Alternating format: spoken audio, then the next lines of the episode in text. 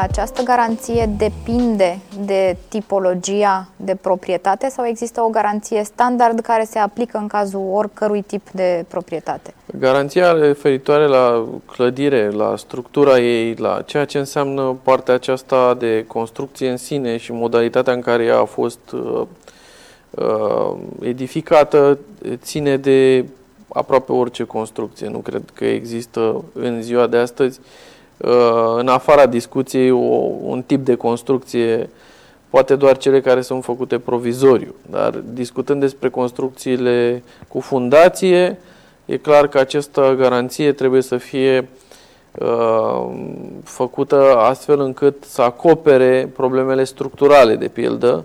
atunci când sunt dezvoltări imobiliare noi, atunci când discutăm despre o construcție casă care e făcută de la fundație și poate să garanteze cel care a edificat-o, cel care a construit-o. Dacă discutăm despre un apartament într-un bloc construit în anii 1950, 60, 70, multe dintre ele au ajuns la un nivel în care nu mai poate să garanteze nimeni uh, faptul că structura respectivă este una foarte bună așa cum a fost inițial. Deci, pe bază de expertiză, poți să discuți cu respectivul uh, vânzător